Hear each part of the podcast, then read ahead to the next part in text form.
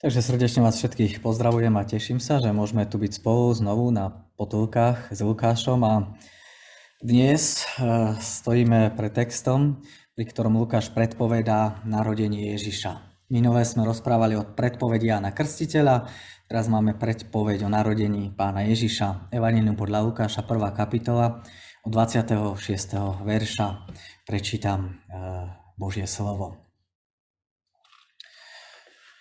Potom v šiestom mesiaci poslal Boh aniela Gabriela do galilejského mesta Nazareta k panne zasnúbenej s mužom, ktorý sa volal Jozef a bol z domu Dávidovho. Panna sa volala Mária. Keď aniel vošiel k nej, povedal, buď pozdravená, milosťou obdarená pán s tebou, blahoslavená medzi ženami. Ona, zarazená jeho rečou, premýšľala, aký to pozdrav. Ale aniel jej povedal, neboj sa Mária, lebo si našla milosť u Boha, aj hľa počneš, porodíš syna a dáš mu meno Ježiš. Bude veľký, synom Najvyššieho sa bude volať a pán Boh mu dá trón jeho otca Dávida. Bude kráľovať nad domom Jákobovým na veky a jeho kráľovstvu nebude konca. A Mária povedala anielovi, ako sa to stane? Vedia, nepoznám muža. Odpovedal jej aniel, Duch Svetý zostupí na teba a moc Najvyššieho ťa zatieni. Preto aj to, čo svete narodí sa z teba, bude sa volať Syn Boží. Hľa, Alžbeta, tvoja príbuzná, ktorú nazývali neplodnou, tiež počala v starobe a je už v šiestom mesiaci. Lebo Bohu nič nebude nemožné. Vtedy povedala Mária, som služobnica pánova, stan sa mi podľa tvojho slova. A aniel odišiel od nej. Amen. No, všetci viete, že Vianoce sú už za nami, ale pri tej našej ceste e, na tých potulkách s Lukášom sú ešte svojím spôsobom len pred nami. A my v tých najbližších týždňoch budeme sledovať tie vianočné postavy, ale jedinečné miesto v tom zástupe tých vianočných postav patrí Márii, teda Ježišovej matke, alebo možno Krajšie povedané slovami Alžbety, teda tej jej príbuznej, matka nášho pána, matka môjho pána. Maria je totiž ten prvý vianočný človek. Ona už pred Vianocami prežíva to tajomstvo Vianoc.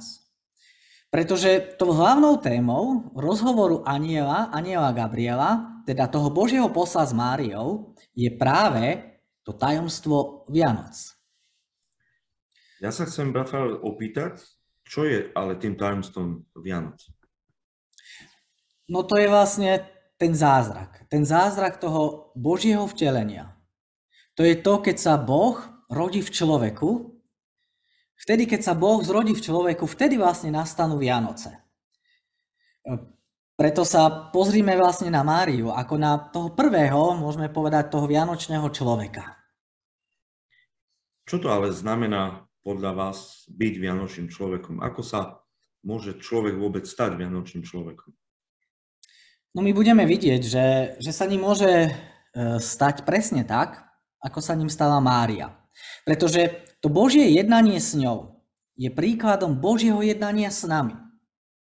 Ale tak, ako Pán Boh jednal s ňou, tak On v podstate dnes môže jednať a chce jednať aj s tebou. Čo vlastne vieme o Márii? Čo vieme o matke nášho pána? No, to je zaujímavé, že o nich v podstate nevieme skoro nič. Stretávame sa v podstate tu, na tomto mieste s ňou v Biblii vlastne prvýkrát. No a dozvedáme sa o nej skutočne len minimum. Dozvedáme sa to, že je zasnúbená s mládencom, ktorý sa volal Jozef a že jej bydlisko je vlastne mestečko Nazaret No a to je všetko. Nič viac. My nevieme o jej živote v podstate nič viac. Nevieme nič o jej minulosti. No, tak to je ozaj zaujímavá vec. Prečo, prečo ale Biblia mlčí o minulosti Márie? Prečo už tu možno na začiatku nemáme vykreslený jej osobnostný a charakterový profil? No, Isté, tak radi by sme asi vedeli niečo viac hej, o tom dievčati, ktoré sa stalo matkou nášho pána. No ale Biblia zastiera Márínu minulosť takým, môžeme povedať, dôsledným závojom mlčania. No a to mlčanie podľa mňa má svoj hlboký význam.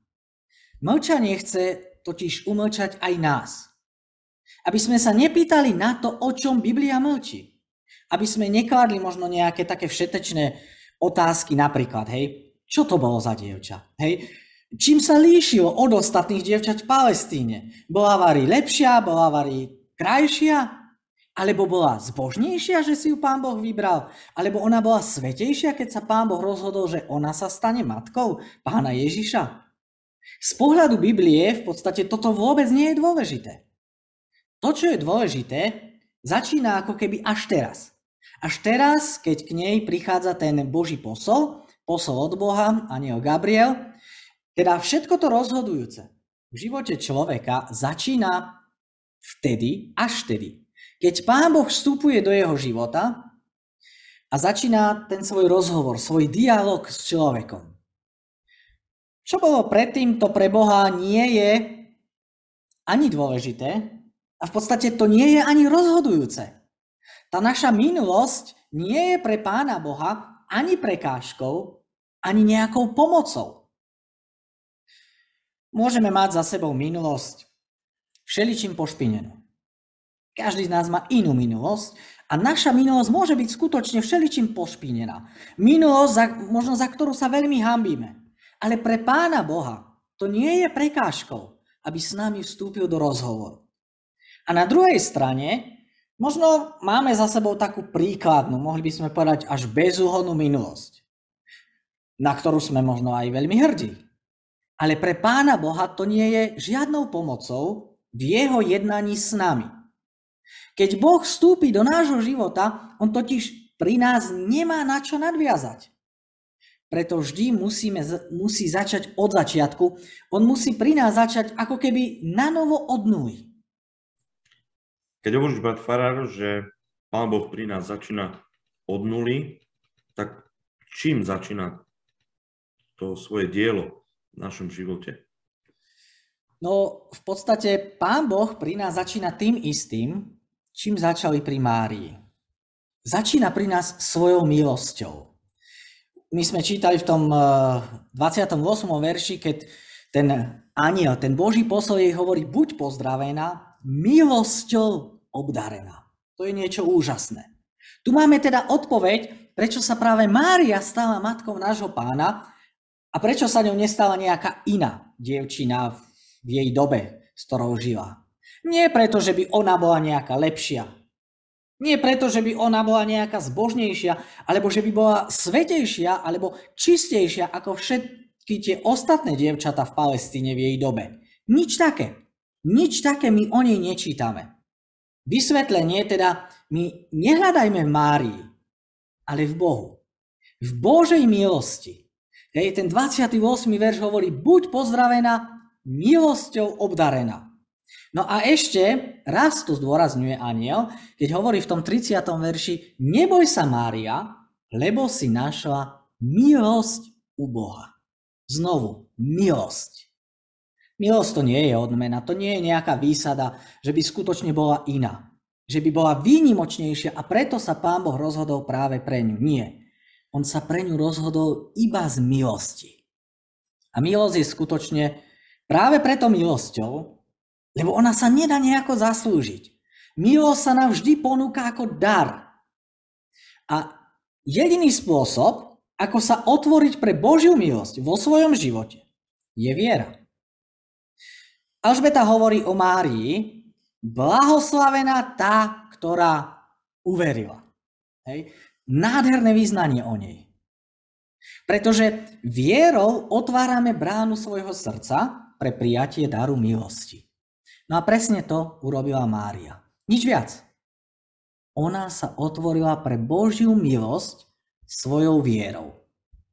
No a tak sa vlastne stala tou, môžeme povedať, tou prvou, prvou z toho nespočetného zástupu tých vianočných ľudí, o ktorých platí to isté, čo o Márii.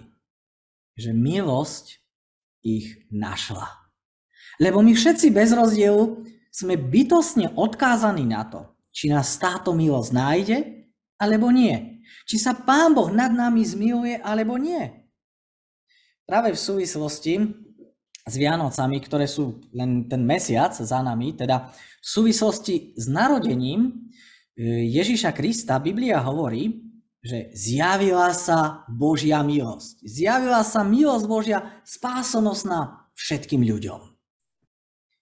A čo sa vlastne, brat Fara, stane, keď vstúpi do života človeka milosť Božia? No, pozrime sa, čo sa stalo s Máriou. Boží posol jej oznamuje, že sa v nej zrodí ten nový, že sa v nej zrodí ten Boží život, Boží syn, ktorý bude počatý z Božieho ducha. No a v tomto sa Mária e, stáva takým predobrazom toho, čo vlastne znamená byť kresťanom. Lebo byť kresťanom znamená mať Krista v sebe. Byť kresťanom znamená mať Krista v sebe. Kresťan je ten, kto nosí živého Krista. Kto ho nosí vo vlastnom vnútri. Krista, ktorý bol v nás splodený Božím duchom. Čiže nie je to z nás. Je to iba dar Božej milosti. Kristus nás splodený Božím duchom.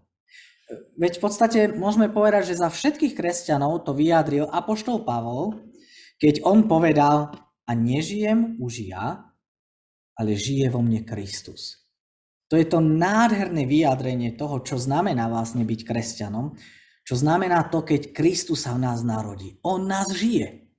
To, čo Mária, môžeme povedať, prežila takým jedinečným, historicky už neopakovateľným spôsobom na tej rovine fyzickej, telesnej, biologickej, keď v nej vznikol zárodok Kristovho života, to v tej duchovnej rodine, rovine vlastne prežije každý, kto sa stane kresťanom. No a takto to počatie Krista skrze ducha, ktoré Mária prežila ako vstup toho Božieho života do jej vlastného tela, je analogicky s tým, ako každý z nás môže prežiť svoje osobné Vianoce. Vtedy prežijem osobné svoje osobné Vianoce, keď sa otvorím tej Božej milosti. A skrze Božieho ducha sa vo mne narodí Kristus. No a toto sa vôbec nemusí odohrať na Vianoce. Teda dátumovo to vôbec nemusí byť v závere decembra. Môže to byť kedykoľvek. Asi poznáte tú krásnu pieseň, ktorú zložil Vojzo, Miroš Birka, ktorí ju naspievali, že každý deň budú vraj Vianoce. A skutočne platí, že tie Vianoce môžu byť každý jeden deň. Vždy vtedy, keď Kristus vstúpi do života človeka, vždy vtedy nastávajú Vianoce u toho človeka. A keď sa Kristus narodí do nášho srdca, ako sa to dá zistiť? Možno aké sú prejavy toho, že človeku žije Kristus, že sa tam narodí v jeho srdci? No, to, čo v podstate sa odohráva v našom živote, to, či bol v nás počatý, hej, ten nový, ten Boží, ten Kristov život, svojím spôsobom to zistíme veľmi rýchle.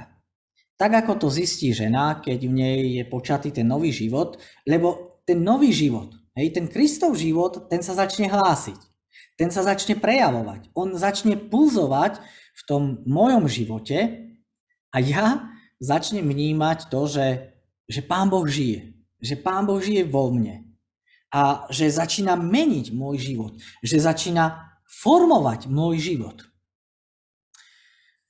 Možno naše mamy, oni by to asi vedeli najlepšie povedať, ehm, zrazu v podstate, keď ehm, máma, žena, keď je tehotná, keď čaká dieťa, tak ona začne svoj život celý prispôsobovať, celý organizovať okolo toho splodeného života. Začne okolo neho organizovať celý svoj denný režim, svoju strávu, oddych, prácu. No a tak aj ten nový, aj ten Kristov život, ktorý bol v nás splodený, takisto skrze Božieho ducha, on nás začne rásť. A on zrazu zaujme celú tú našu pozornosť. Takže celý náš ten vonkajší život, ktorý žijeme, začneme podriadovať tomu vnútornému, tomu novému, tomu Kristovmu, ktorý žije v nás. Teda byť tým vianočným človekom totiž znamená mať toho narodeného Krista vo svojom vnútri. Byť vianočným človekom práve v tomto zmysle, ako sme to videli v tomto texte, znamená byť vianočným človekom po celý rok. Teda aj po Vianociach, aj dnes. Lebo Kristus raz narodený v našom vnútri už žije v nás. A žije v nás neprestajne. No a práve tak, v tomto zmysle, môžeme povedať, že sú tu Vianoce prítomné každý deň, ako to oni spievajú, že každý deň sú vraj Vianoce. A ak si už prežil ty tie svoje osobné Vianoce, tak potom žij ako ten Vianočný človek. Žij tak, aby to bolo na tebe vidieť. Tak ako tehotná žena to nedokáže skryť. Nedokáže to nejako utajiť. Nedokáže to zatajiť pred ľuďmi. Tak žijme aj my. Aby to na nás bolo zjavné. Aby na nás bolo vidieť, že tým Božím duchom je v nás splotený nový život. Ten Kristov život. Ale ak si ešte neprežil to, že Boh v tebe splodil ten nový život, ten Kristov život, tak aj dnes, možno skoro mesiac po Vianociach, alebo kedykoľvek to počúvaš, môže to byť Božím pozvaním, Božím volaním aj pre teba. Lebo aj teba hľadá Božia milosť. Aby sa aj v tebe narodil ten nový, aby sa v tebe narodil ten, ten Boží, aby sa v tebe narodil ten Kristov život aby aj do tvojho života vstúpil ten najväčší dar Vianoc. Ten Boží dar. Ten dar, ktorým je Boží syn. Dar, ktorým je sám Pán Ježiš Kristus. Amen.